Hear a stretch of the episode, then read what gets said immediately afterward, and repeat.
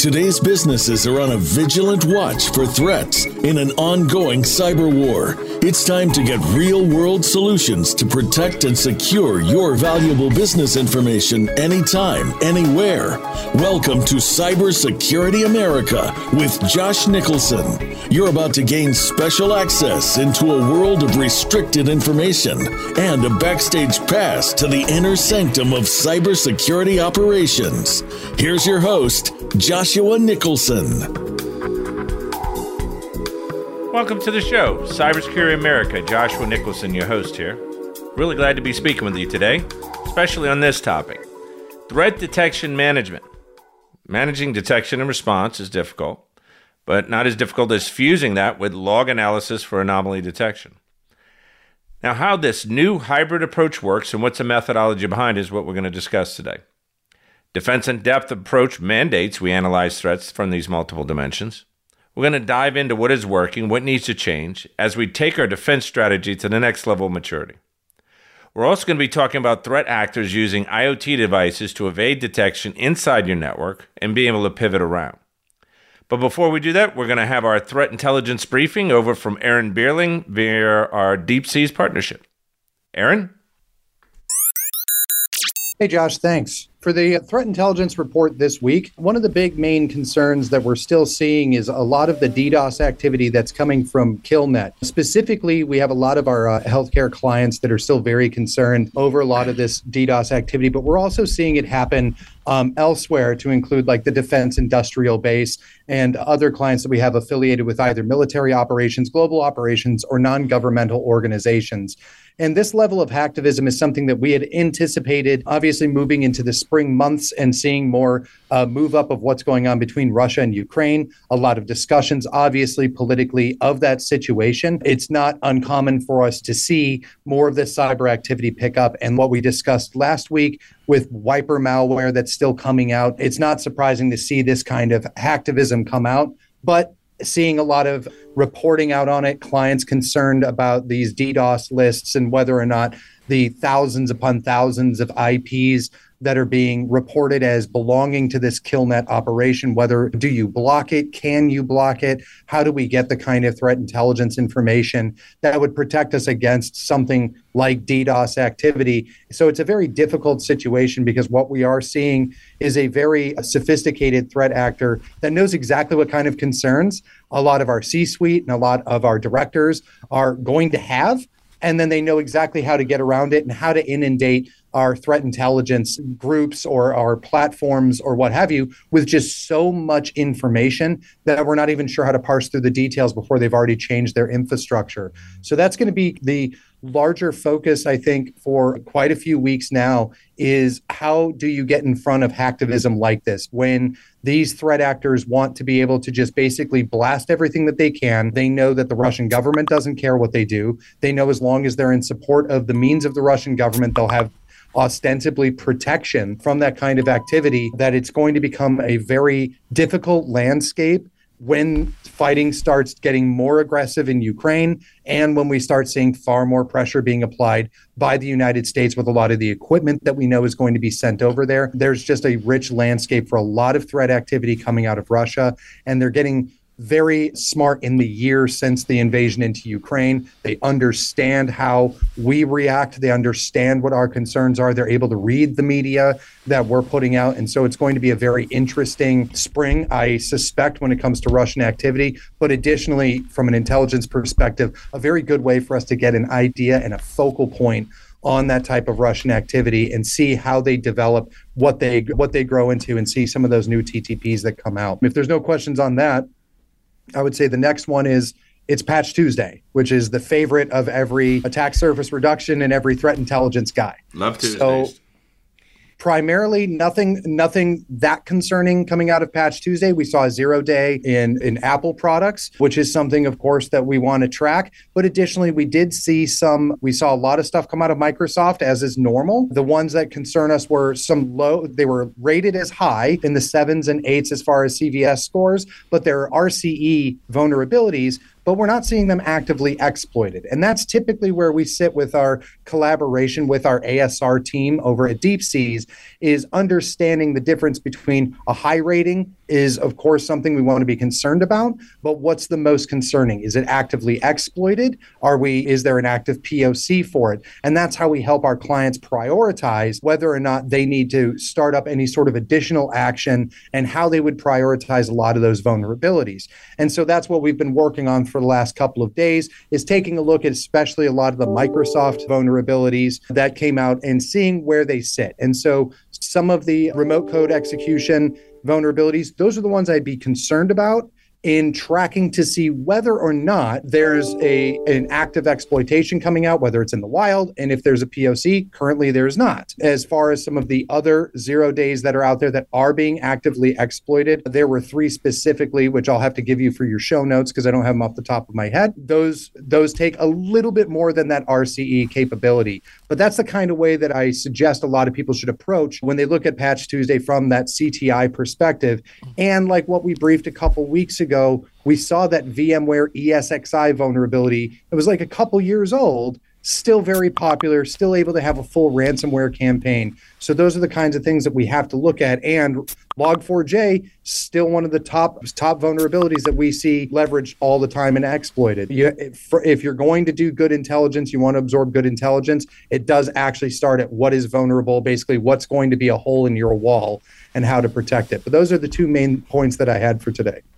Awesome. I appreciate that, Aaron. It does seem that there may be some tie in from the last week's episode and how things are developing this year. I really appreciate that. Thank you. No problem. Thank you, gentlemen. All right, my first guest here. I have a real exciting time today. I happen to be on site in San Diego, California, here with Joel Holland. Joel is the Chief Technology Officer here at DeepSeas. 10 years experiences as the Chief Technology Officer. He's also did 12 years as a chief security officer, 10 years as VP development and product. But more importantly, one of the interesting things is you're a nuclear engineer. Yep. And you are in the U.S. Navy submarine and intelligence. Welcome to the show, Joel. It's great to have you. Thank you, Josh. Glad to be here. Awesome. What part of your bio did I miss? What else have you been focused on? And... No, I think the reality is the reason why I talk about technology, security, and development is it's really the product as a whole and how you how you find something that can actually help you as a if you're trying to figure out what security products to put in place, what's going to help you. The 12 years as a CISO, I was on the other side of the fence from what we're doing here in deep seas and trying to find the right products to put in place, mm-hmm. which one worked, which one didn't work. That was a lot of those 12, 12 years was realizing where security products were where they were good, where they were bad, and a lot's happened in the last 10 years. So obviously, there's a lot of different options nowadays. But being on both sides of the fence has really given me a better view into what we're trying to do to help protect our clients. Yeah, it makes sense. So yep. you're building products based on the outcomes that you learn that when you are on the customer side of that, right? When you absolutely. in industry, you realize that, and so that's what you infuse into how do you develop technology and products today. Absolutely, yeah. Okay. That's a great way to put it. Yep.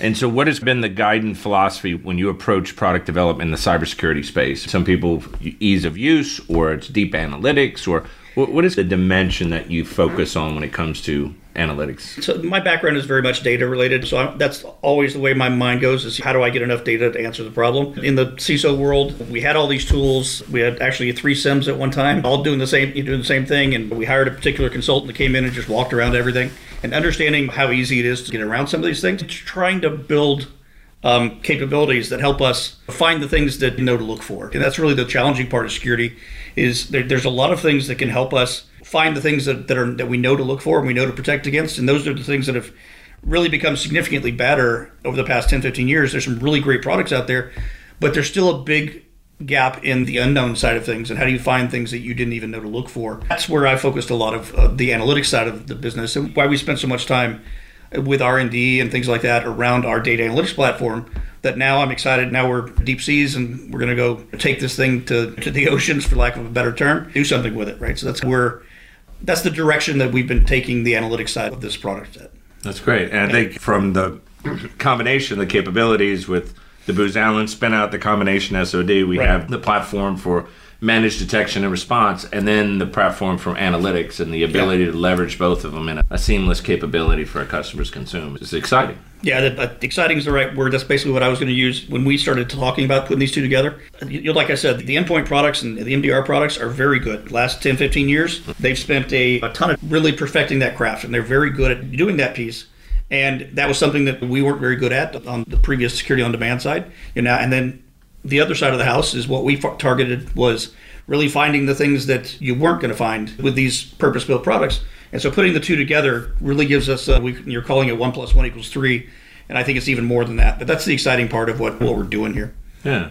So walk me past this. Some of the things that we talked about, data analytics and scaling threat detection, that you really can't scale unless you do have greater context of the organization and events. Yeah. You have a dimension of activity that's recorded in logs or activity logs.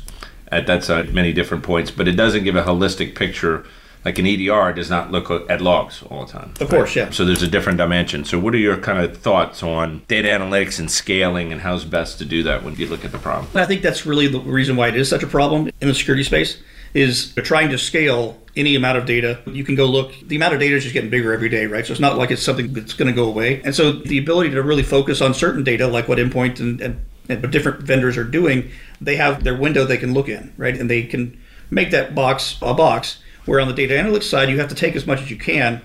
And but then you have a scalability problem. Is we've all dealt with the Splunks of the world, and you know how long it takes to run a query. Right. And to try and do as much analytics as you need to find something that's anomalous within your environment, you have to be able to do it at scale, and you have to take as much data as you possibly can because you don't know what data is actually going to be the piece you need to find the bad guy. Right. Yeah. The bad guys have got very good at knowing how good these MDR tools are and how do I find ways around them? That's really where I've seen a lot of the more sophisticated attacks over this past year has really been in, in ways that, okay, I know I'm going to get caught if I land on here. I'm going to, you know, I've even seen some code, some malware that actually has a lot of a lot of the checks in there that says if I see Carbon Black, CrowdStrike, you name them running on this machine, just go dormant. I know I'm not going to work. Let me try something else. And so they're adding a lot of things in there because they know how good, you know, certain products are definitely able to find things. So the dumb bad guys get caught because they don't have this type of sophistication. Then you get the smarter bad guys that say, all right, I'm really trying to do something here. I'm not going to get caught the easy way. I'm going to go around this other side. And that's where analytics helps you, is trying to figure out, okay, you've never seen anybody do what this guy's doing. Maybe that's a security problem. Now let's go investigate it.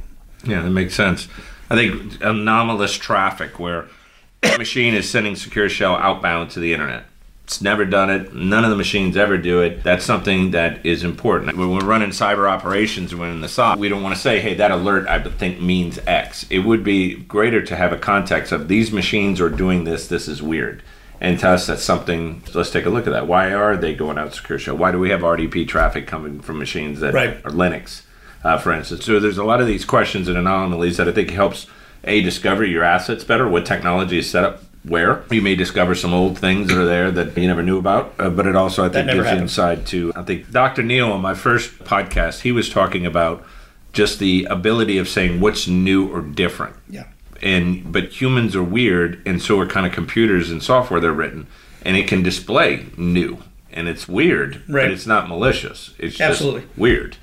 So, how do you determine the difference between weird and malicious? Yeah, I think that's probably one of the bigger challenges in the traditional anomaly detection type things.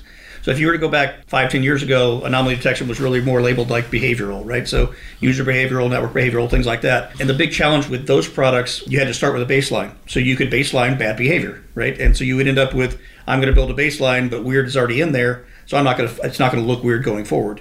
So, that was the challenge that we had in the analytics space a few years back. Now, with some of the technology that we brought to bear and some of the other things from, I know AI and machine learning has been way overused, right? In the past few, yeah. overhyped. And my favorite saying is artificial intelligence is no match for natural stupidity. Yeah, I like that. Yeah, but I think at the end of the day, there are ways to use machine learning all in data analytics that help you understand things that you didn't know to look for. And that's where we spend a good bit of our time. It's I'm not I'll sit there and say yes, we have ML and AI in our platform, but it's not like what we're doing what a lot of people are doing, which is I'm just going to grab a model, I'm going to punch throw some data through it and let's see what I get. It's more to understand the data and model the data based on what's coming in, not try to in the machine learning world it's called feature selection, not try to, you know, actually tell the data what to look for just get out of the way and let it find it.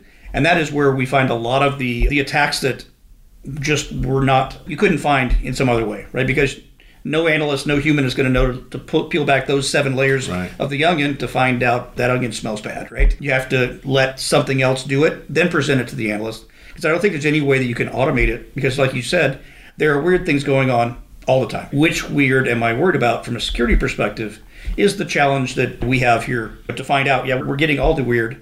Which out of those hundred weird, which three am I worried about? focus on? And that's a challenge in any in any security product, definitely. Like we had one security incident with one of our customers. I think you remember them, where they were having failed logon attempts from an internet-based system, and Right. they were saying, "I want to see an alert when I had so many X failure failures." Sure. What we're trying to say is that there's a lot of noise coming from the internet. You're going to see failed logon attempts, and then to be alerted that the control works uh, may not be the best for the SOC's time. And if it is, it's a lower level. It's a Sub Four versus a. It's more informational uh, than anything, and it can help you put a bigger picture about what's going on. But I do see customers too that have this, I don't know, this bad expectation. Like they say, I'm going to take all the port scan data that hits the outside of the firewall and I'm going to query that against IOCs so I can see what threat actor is looking at us. Right. And I was like, that's completely unrealistic. Yeah. And to be able to get to attribution where we can say, yes, this bad guy who's known by the mob of this background is at this place and he's the one that's port scanning you. Right. That's the movies. It absolutely is. And I think at the end of the day, you're talking about indicators. The fact that this guy's on a bad guy list, the bad guys know about that list too, right? They're not they may attack you for fingerprinting stuff from that IP address because they know you're never going to do anything about it. But when I actually come back to attack you, I'm not coming from that IP address. I'm coming from something someplace else. So it's not it's never going to line up the way it's it sounds very easy and very nice to make the Rubik's cube go that way. Yeah. But it just it's a lot more complicated than But just don't you see on CSI Oh, where yeah, they go, right. hold on, I'm hacking into the CIA database. Give me five seconds. Yeah. And by the time they touch five keys, all the data is there and they already read it. And so they already knew the context Yep. of it. And they're going, oh, yeah, he's got an apartment over here. And you're telling your friends, that is bullcrap. that does not happen. Yeah, I mean, it's obviously it's, it's never as easy as you saw on the screen, right? And that, that's the challenge, right? And that's really why the data analytics side of what we're doing here at Deep Seas makes us so differentiated, right? It's not we're not a one-trick pony. We have multiple things that are looking for things in different ways, and that's the exciting thing about. Can't wait to keep this journey going, shall we say? Yeah, what I like about it is just the way we go about solving problems. Just in the industry here, we look at what are cybersecurity problems that we could solve right now and Yep. take it to the bad guy. I've never once sat down and say, okay, so how can we increase revenue on this product line, and how can we get another product to? sc-" It's never been sales related. It's always been delivery of outcomes and benefits. Target. Right? It's how do we get quicker, better, faster. And I think all the business, all that other kind of stuff comes with it. Customers come with it when they see you're focused on their best interest. You're like an attorney. You're fighting for their best interest every day. Yep. It's been interesting. It's been challenging. What do you think is 2022? What were some of the lessons you learned that when we look back? That's a couple other guests too. Sure. That they looked at 2022. We had a couple different things. You had like SolarWinds. We had Log4j. We had a number of different kind of celebrity vulnerabilities. But Sure. What were your thoughts as we look over 2022? You're bringing back some nightmares with those two, right? Those were big boy problems in, in the space. Log4j especially. SolarWinds was an extremely sophisticated attack. And the, that that's really where I would say 2023 is. Your Log4j was, oh my goodness, we found something that's basically everywhere, right? Yeah. And it was really hard to clean up, and it, it's still not cleaned up, right? We still Yeah. see those activities today. But they're fairly straightforward. The problem is it's application specific type things, and how long does it take a dev team to go fix it? In a lot of cases, that's it's either legacy systems or something else, right? And so that's something we have to deal with from a security perspective and help our customers with.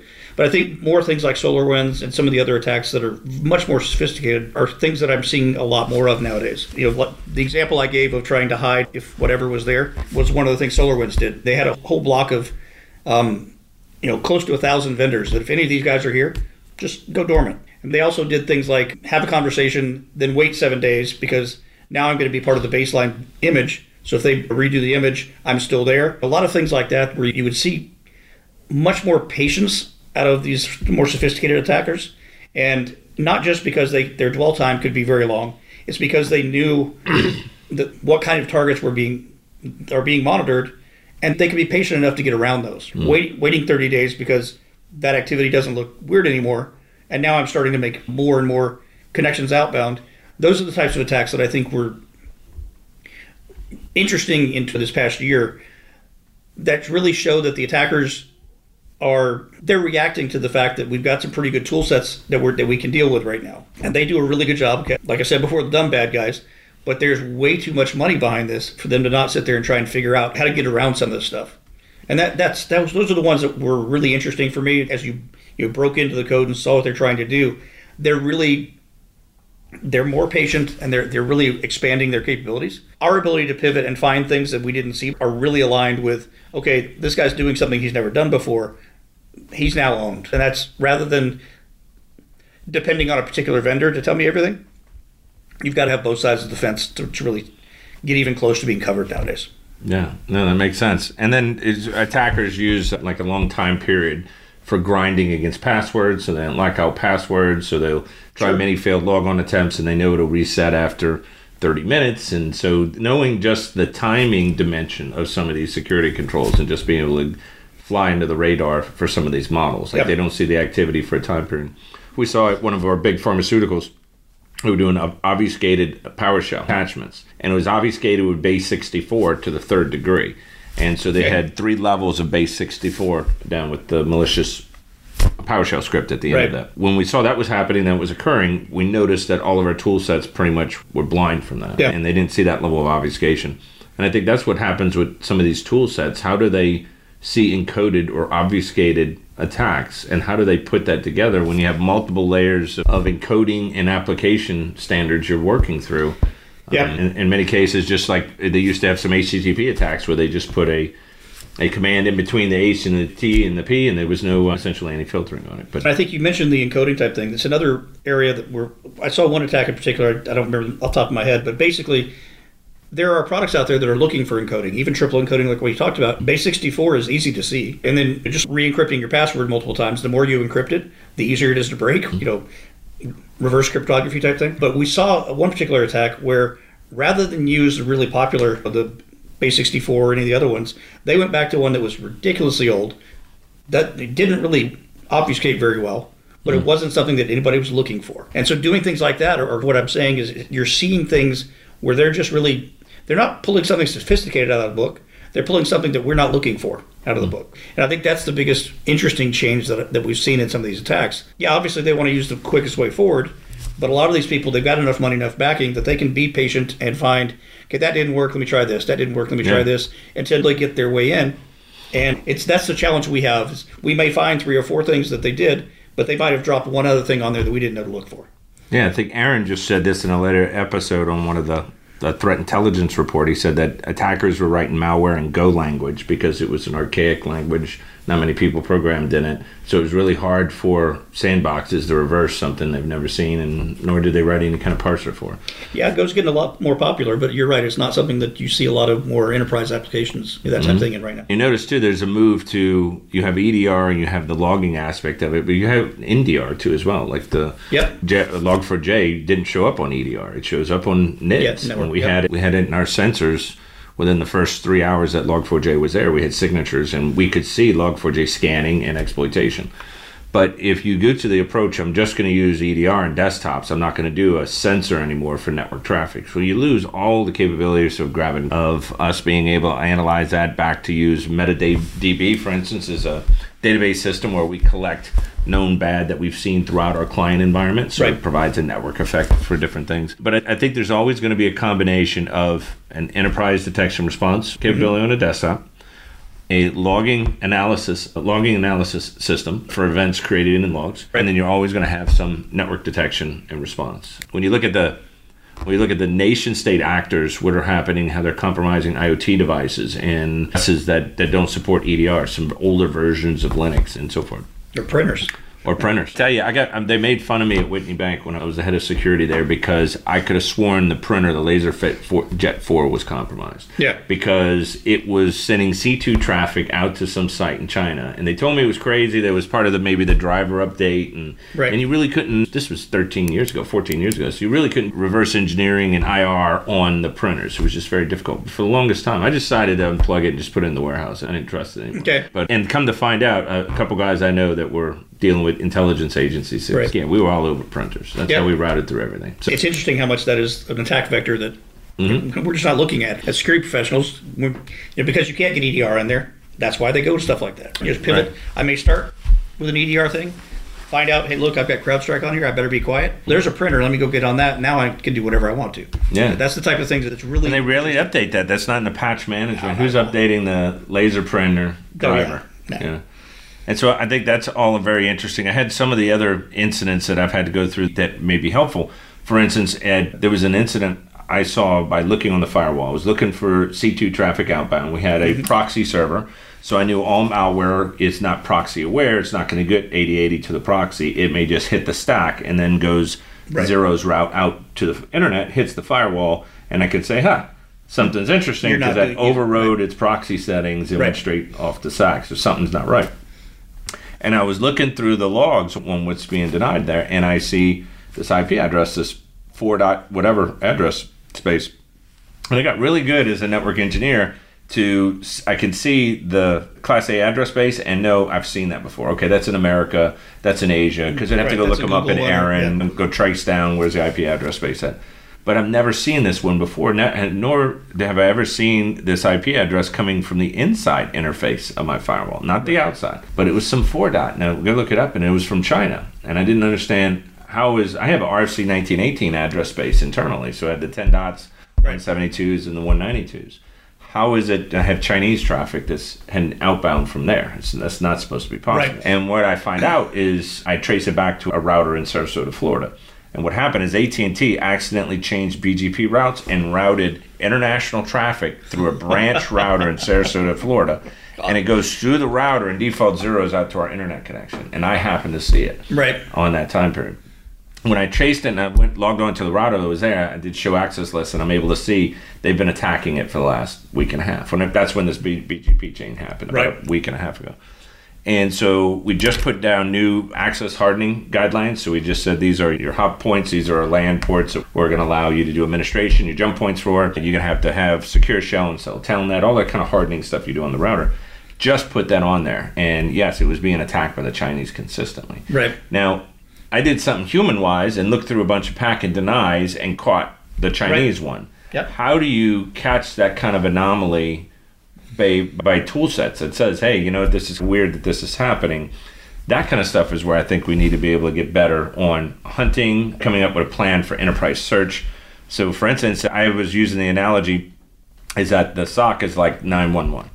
Everything gets called into the SOC a dog bites you, anything else robbed you, everything gets called in there. What they have to do is triage that. They got to figure out is this a shooting? Is there a public safety problem? Do I need to send fire rescue? Is right. it you know, buildings on fire? What's the problem here?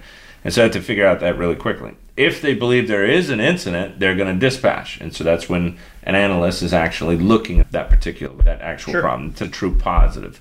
That means that there's positive that some, something's happening there. But we don't know the extent. So let's just say that's determined and gets escalated. It needs to go to the IR team. Right. That turns to where detectives get sent to the scene. Right. They're detectives. They're trying to figure out what's going on. The 911 service goes back into processing. What's the next threats that come out? Right. Sure. And threat hunting is more of that DEA task force that sets up with the microphones and has the cameras and they're listening on it because they have a theory, they have a hunch that some activity is occurring in this area. They don't have enough resources to stack out the entire city, but they have a theory that something has happened. Let's say it's the docks. They have a theory that something is happening there. And so that's when you would set up and do that kind of threat hunting. And I think more organizations are doing that, but there's a difference. What you tell, what's the difference between enterprise search and threat hunting? What do you think is the difference? Yeah, in my mind, there's two different types of hunting. Right, the, enterprise mm-hmm. search is really I'm going across my entire all of my data trying to find something that looks weird. For example, of you know the, the China traffic internally is a great mm-hmm. example. And then in my mind, there's also the idea of threat hunting, both as a human doing hunting, right? Going and looking at, I'm just going to try and find something I haven't seen. That that is one side of it. You have to have a tool set that allows you to do that fast enough, and, and that that's one of the areas that we target. But I also think the automated threat hunting part of what we're doing is really special. So at the end of the day, to use your example, as data gets loaded in for each customer, there's a different it's a bunch of math that we don't need to go to here but basically a mathematical representation of what who you are as a company right and as things get sent into there then you've got your microphones and your DEA type thing going things start to pop up right i'll use the analogy of the submarine right so my submarine experience you guys have seen on a on the movies, the radar screen with little blips on there. And which blip am I supposed to? Which blip am I worried about? Is this a just yeah. a trawler on the ocean, or is this the torpedo that's coming right at me? It's really analogous to what we have to do in the security space because there's literally an ocean of data out there, and trying to find the blips that you didn't even know were there. So basically, what we're doing in the deep seas automated hunting piece is every blip is looked at, and blips that are more different than others become these are your most interesting blips and they come up to be looked at by those higher level you know, detectives or whatever you want to call them that understand this really should never be there. And so you bubble up those interesting anomalies, and it's not based on anything that you even knew to look at. It's based on understanding the data that's typical in your environment, right? We, you guys never use secure shell. What's why is there a secure shell happening in your environment? That's something I might know to look for as a hunter. But the automated hunting says, I'm not looking for these known ports. I'm looking for something that no one's ever even used before. Mm. Hey, look at that. All of a sudden, I've got something. There's a bunch of different examples, right? But high ports that are never really used. Now yeah. all of a sudden, there's some traffic going on that. A bunch of ephemeral that? port traffic, and right. you don't know why. And that's the idea of the automated hunting is we're going to let the system go and just hunt all day long and just send things up to us that are very that are different, right? Mm-hmm. Then we get the humans involved. And we have a layer that basically says security, not security anomaly, that type of thing. But then beyond that, you, you now have to have those high level analysts that could go in and say, yeah, that really doesn't, that's not right. You know, we've had a number of examples, talked about IoT. We had one bank where the camera that's looking at the vault mm. suddenly started doing something you had never done before. That basically, there was a driver pushed down from the manufacturer that had been compromised and got sent that particular camera.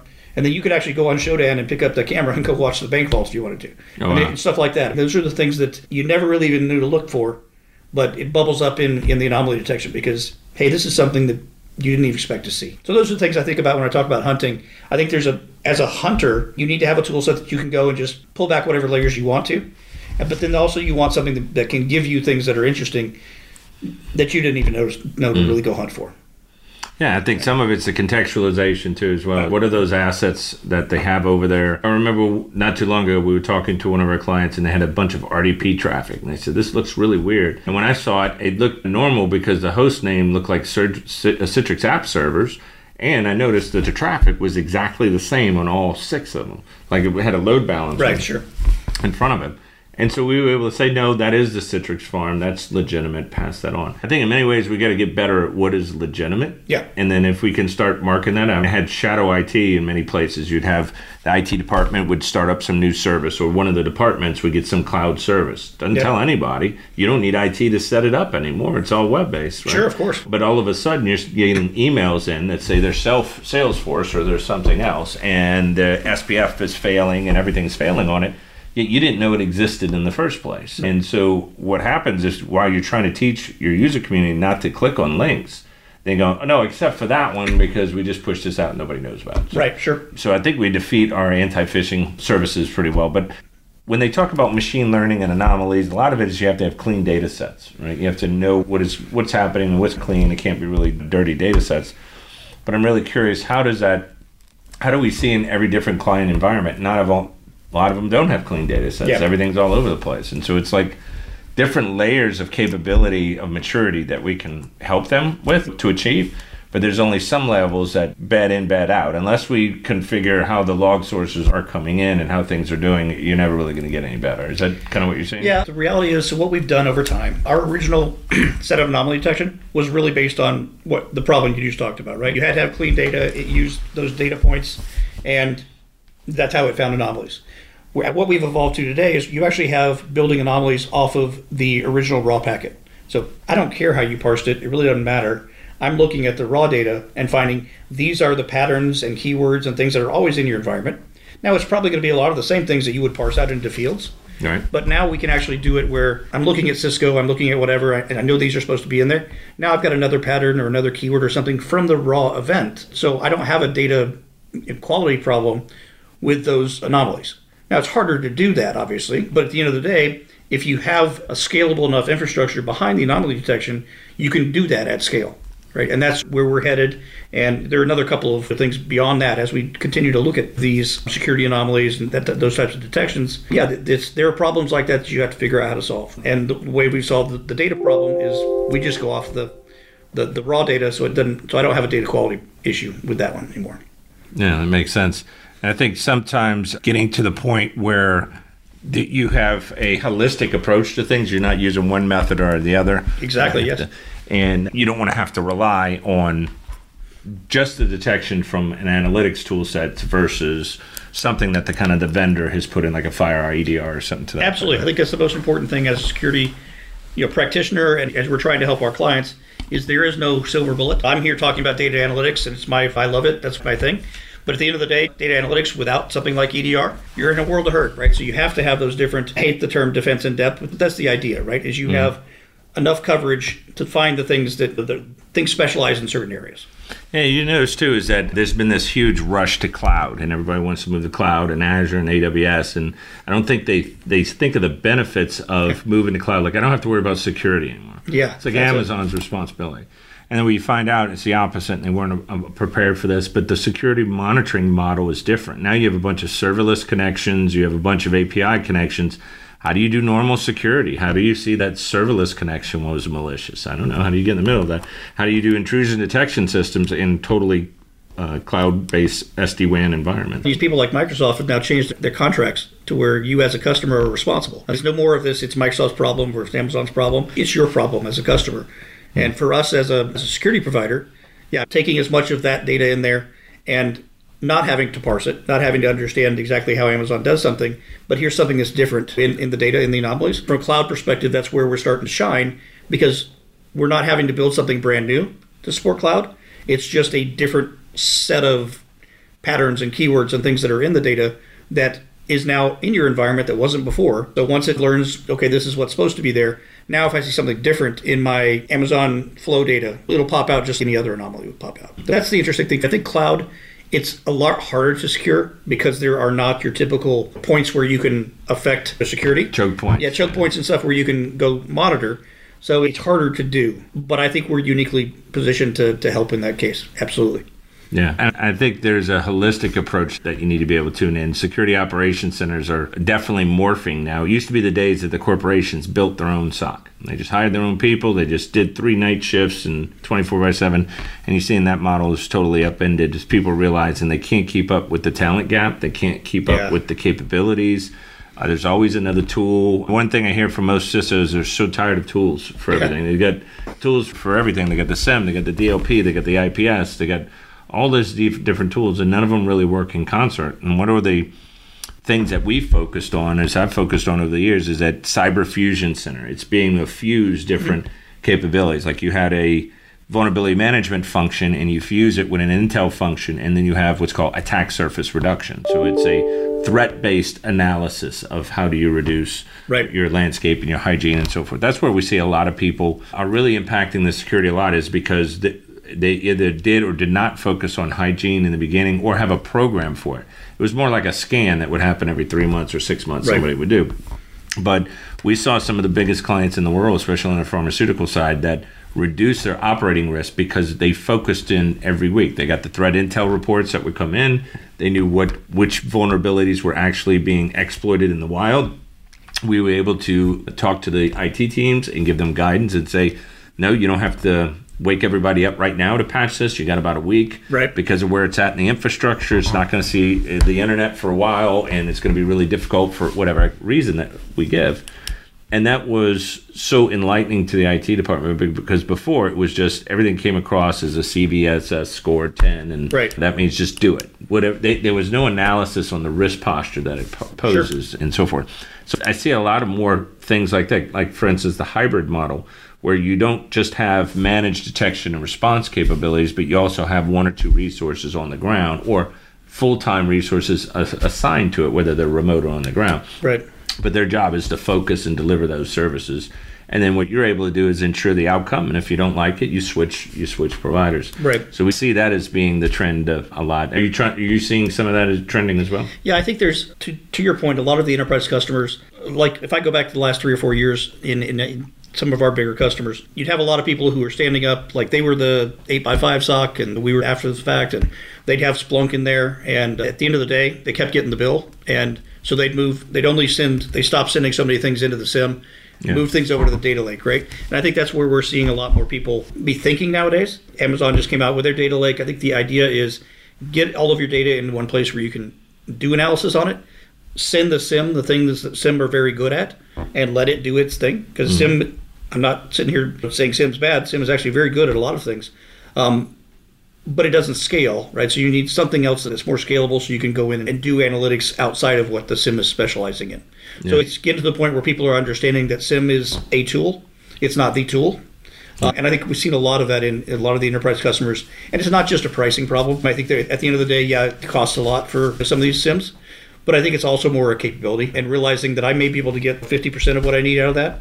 But now, what, how do I do the other 50%? And I think the philosophy I've seen really shift too is at first you saw where it was an attitude of throw everything into the SIEM and then yeah. let the SIEM figure it out. Like it would magically take all those data feeds and go, okay, you actually need this set up that way. And we're finding out as what when we try to push back on clients to say that is the wrong philosophy you ought to have. The first philosophy you ought to have is this security control tool that, that you're going to implement. What is its use cases that you feel are important? If yeah. this goes off, you want to know this. And just pseudocode this in the beginning. Just talk from a high level. What would look bad? What would right. indicate? And then we figure out that activity in the use case perspective. Then we figure out the data sources and then how to bring it in. If they just say, let's say it's Netskope, for instance, we're just going to bring Netskope in and just hand you all the data, but we have no real expectations of what the use cases are. Right. Then all the responsibility flows to the SOC and the SIEM. The data volume goes up, the events per second go up. Then the bean counters come to you and go, how can you reduce this bill? Look how big right. this bill is. Absolutely. It is recent scenario. I've never had this happen before where I built SIEMs many times before, and what we do is it was a capital expenditure. You'd buy the hardware, and that you'd buy the NAS, and you'd install it, and right. you'd depreciate it over three to five years, whatever your depreciation cycle is. But it's yours. It's terabyte, two two terabyte. Now this is going back just a couple yeah. years, so that you got a terabyte on a thumb drive nowadays. Yeah. But you owned it. It was your. It was done. Now in a cloud environment, it's the bill comes in every month, and if I decide to spin up some resources and I don't take it down, that bill just went up. Right. Now accounting is looking at me saying you need to log less. Really? We've yeah. been trying to log more. We're yeah. trying to have more visibility. Now you tell me we have to log less because the price is such an impact of what we're trying to do yeah. and, and, so forth. So I've never had to justify log sources to accountants before. It was really a strange thing to do. The reality is, as we talked about before, the amount of data is just going to continue to grow. And so that problem is just going to get bigger. And so the idea of finding some capability to scale scale your data consumption and something that's not going to make the accountant scream at you, I think it's, it's something that, as security professionals, you know, we kind of all have to do, right? And so, yeah, I guess to that point, putting getting as much data as you can into the right spot is really one of the most important things we can do to help our customers. As we get in there, we start learning their environment. Yeah, there's always going to be these. Hey, did you know this was going on? Whether it's shadow. IT or whatever else. Yeah, out of out of the gate, that's absolutely our what we want to do and how we can help our customers as soon as we get in there. And then under, getting to understand it and getting more information and continuing to understand that and do it at scale without having to you go to the customer and say, okay, now you always now your check is bigger, now your check is bigger, is something that all anyone you talk to out there, they're concerned about that type of pricing and what it's doing to them. Yeah, I, so I see them initiating these traces or this technology rationalization projects essentially, okay. where it's okay. I got four different EDR tools I need to be able to standardize on one, or I have this the, multiple types of antiviral products that, that we're putting on host systems. Which one should we use? Which one's effective? Which one should we deprecate? There's a lot of wasted money in tool set. Of course, there is. Right yeah. Now and it takes more time. You have some SME that he was part of it that it helped implement it, and then all of a sudden he goes away. Nobody knows how it's set up That's, and how it's running. And so I call it security anthropology. Yeah. I've been on so many projects that I would come in and I would see something was built three years ago, but have no idea what it was. And, and no one does. What was the culture there yeah. that did that? It was really, really strange because you're trying to figure out what the requirements are. What did they build? And it's just like seeing some old civilization there, yeah. trying to figure it out. I think that you hit on one of the other problems we've got right now gap in just people to fill the roles and then people moving on. So you end yeah. up with tool sets that, like you said, I like the term security anthropology. It's, this was carved in stone by somebody just a few years ago, but now nobody knows how to read what they put on stone. It happens all over the place. And so tools just, I, a lot of the CISOs and people we talk to are, yeah, I can't wait for that that license to expire so I can get rid of that one. I'm going to bring in my new one, and it just it's just a continuous cycle of you know, whatever vendor gets your ear They'll tell you they can do anything in the world, but reality is you can only do a certain piece. And I think the idea of what are the use cases that, that this particular tool set is very good at, go tune it, make sure that one is just screaming on those,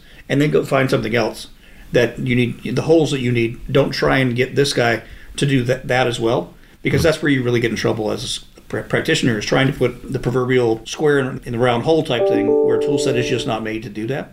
Um, you know, if you have a chance to impact the roadmap and they can do it for you, sure, but that's not. In most cases, these vendors are so big that you don't have that capability. Yeah, makes sense. And I think when you look at some of the EDR products, some of them, you know, like CrowdStrike, has their own analytics. You can't really tell Sure. what's in there. You can't push customization. I know we use Carbon Black a lot too, as well. We use six or seven. We support six or seven different EDR products, but Carbon Black allows us to create a really rich library of analytics, and we host that. And so when we deploy into a customer environment, it's not the out of the box Yeah. baseline config that you get. And too many people feel that it's commoditized. You're just the guy that's here that's laying down some product that's already been developed somewhere, and they don't realize, no, we have all this intelligence coming back from being Booz Allen and working for the government and all the top secret stuff we've done over the years. All that kind of intellectual property comes into what we're doing now Yeah. and how we're delivering. And that's not just buying a product. Like we had one customer go, You manage an enterprise detection response for us, but I could get the vendor like CrowdStrike or someone to do it themselves. And I think what they'd lose is the context is the vendor may be able to do those services in some cases themselves, but does not create the analytical, uh, analytical library and the other tool sets that they pivot to from SIEM to EDR to NIDS that we have and the intelligence that comes with it. So it's sometimes comparing apples and oranges. Yeah, you know, it's interesting. You like the the a, a government not to be named. If you spend some time on Google, you'll figure it out. But at the end of the day, there any government institution that gets hit with ransomware, they have to go buy CrowdStrike. It's just mandated. Okay, sure, you have to have CrowdStrike now. Okay, that's that that is one tool set to potentially help you. It's good to be CrowdStrike. Exactly. Obviously, they got in the right place. Yeah. But the mindset is how do you get people out of that? Is it's not necessarily a, a tool is not the answer. A Hmm. tool is a one of the bullets in the gun. How do you find the right ones that you need for your organization? Because it's never the same for company A, company B, and company C. It's always different. And coming in and helping figure that out is being a consultative security partner is what we have to do. It's not just a one size fits all. You know, cookie cookie cutter customers coming through and just plug in the tool and you're done. It's just not reality in, in the security space. I think what's exciting for us is that we're just pure play cyber. We're not IT too. We don't try Yeah. to do everything else. So it's really nice to be able to focus on delivering that particular area and getting better at it every day. And how do you get stronger? And how do you put that on, onto our ability to, for instance, orchestrate? We have the managed detection response little r and the managed detection response big R. So the little r is that we have alerts that come in from tool sets, we correlate them, we infuse our intelligence, we respond back that they're a true positive, and we tell our customer, yes, it's a true positive, you want to do something about it. The big R comes in where we actually do response. So we have orchestration where we can orchestrate and actually quarantine that host, knock them off. Especially if we suspect it's ransomware or some other strain that we're very concerned on, we have the ability to proactively do that. And then also using SOAR able to orchestrate, let's say it's a proxy block in Blue Coat. We need to be able to orchestrate a block using an IP address. That's just an example. But we want to be able to empower the analysts to A, when they're doing security analysis, they have all the tools that they need to pivot. To mm-hmm. jump between tools, they don't have to paste and copy. They're able to do their analysis within an environment without having too much going back and forth. You want to be able to make a decision quickly and effectively. And also when a proactive response has to occur, it's uh, some of these organizations, you're going to put a ticket in, you got to call them. It's it, Yeah. it, you can't orchestrate anything. Only thing you can orchestrate is a ticket. Right. You can't actually write to the blue coat box and block it and so forth. So I think companies are going to get a little bit more open, is my prediction in 2023, of allowing greater orchestration on things. We still want tickets in order to be able to see what's going on, but at the same time, there's too many of these managers that the ticket flow is somehow indicative of how effective the security Right. team is. Right. Look how many tickets they close. It's Right. just a horrible dimension, Yeah. especially when you're a security guy, is that I hate tickets. I want to deal with tickets constantly. It's not a, few, a true reflection of my work for what day. you've been doing. Yeah, and I agree with you. I think the idea of customers opening up, doing orchestration five years ago, the majority of the people would say, "No, I don't want you to do anything automatic. You know, just you got to call me, wake me up at two o'clock in the morning. I'm fine with that." Yeah. And nowadays, it's much more. All right, as long as it's within these boundaries, you can take care of it, and then I'll start dealing with it in the morning because they're tired of all of these Exactly. not necessarily false positives, but ones that they really don't have to get waken, woken up for. Okay, those can work. Those can go for tomorrow. You guys take care of it. Then we'll come in and deal with it. It's a much better, much healthier way of life for the for the customer and It's a peace of mind. I think Yeah. they want to be able to spend the nights and weekends with their family and not up because their provider didn't respond properly to Yeah. something and so forth. Man, I thought it was a great time talking to you today and, and it, understand what we're seeing in the future and or we saw in 2022 some kind of predictions on 2023. I think you and I were talking about earlier about quantum computing. We Oh, think get- that's going to get me going there. That's going to change some stuff, especially on the encryption side of this. Encryption almost seems like it may be out the window with doing things at the quantum level. So it seems like that's going to be interesting. The Chat GPT, it was telling you how really interesting. I used, I needed to create a blog for the show, and how I was able to transcribe it with one package of software. Then I routed through Chat GPT and asked it to create a blog based on the transcript of the show. And it did it within two, three words that had to change that, that, that yep. seemed syntactically different, but it did it. And I was shocked on it. So I really think it's going to impact a lot of uh, marketing or a lot of writing related sure. fields and so forth. But in security, I definitely see it's going to be doing some interesting. It's a good example of what we are talking about, where machine learning and AI. There are certain things now that are actually starting to do a good job with it. It's not just hype, and so I think that's the main. That's a great example of that type of conversation. Is yes, it's going to it's going to continue to get better and become more a part of our yeah. our lives. I'm just afraid when it's interviewing me and I report to an AI bot right? Mm-hmm. And uh, I'm being interviewed by it, and we got to get past the bot stuff. Yeah. So yeah, I have a sort of problem like that. When it's in my wife, I want a Alexa in in my house, right? Okay. And the reason why is that. Can you imagine? I'm arguing with my wife, and then Alexa pops up and goes, "Boom! No, Joshua. Actually, actually you, you did say that." And she has a photographic memory, yeah. right? So now I'm dealing with a real wife and a yep. virtual one, and I'm yep. going to lose twice as bad. Gonna drop so. the challenge flag on you and say, let's go rewind that for a bit. Yep, absolutely. Thanks for joining us, Joel. Course, I appreciate you being here. Thanks for everybody joining in and listening to us discuss data analytics and what we saw in 2022 and what you can see in, in the future. And look to join in on our next episode. And please do me a favor, do the subscribe, they'll tell people about it, be able to post it on LinkedIn as we continue to drive membership. And I thank y'all, and I look forward to talking to everybody soon. And stay secure.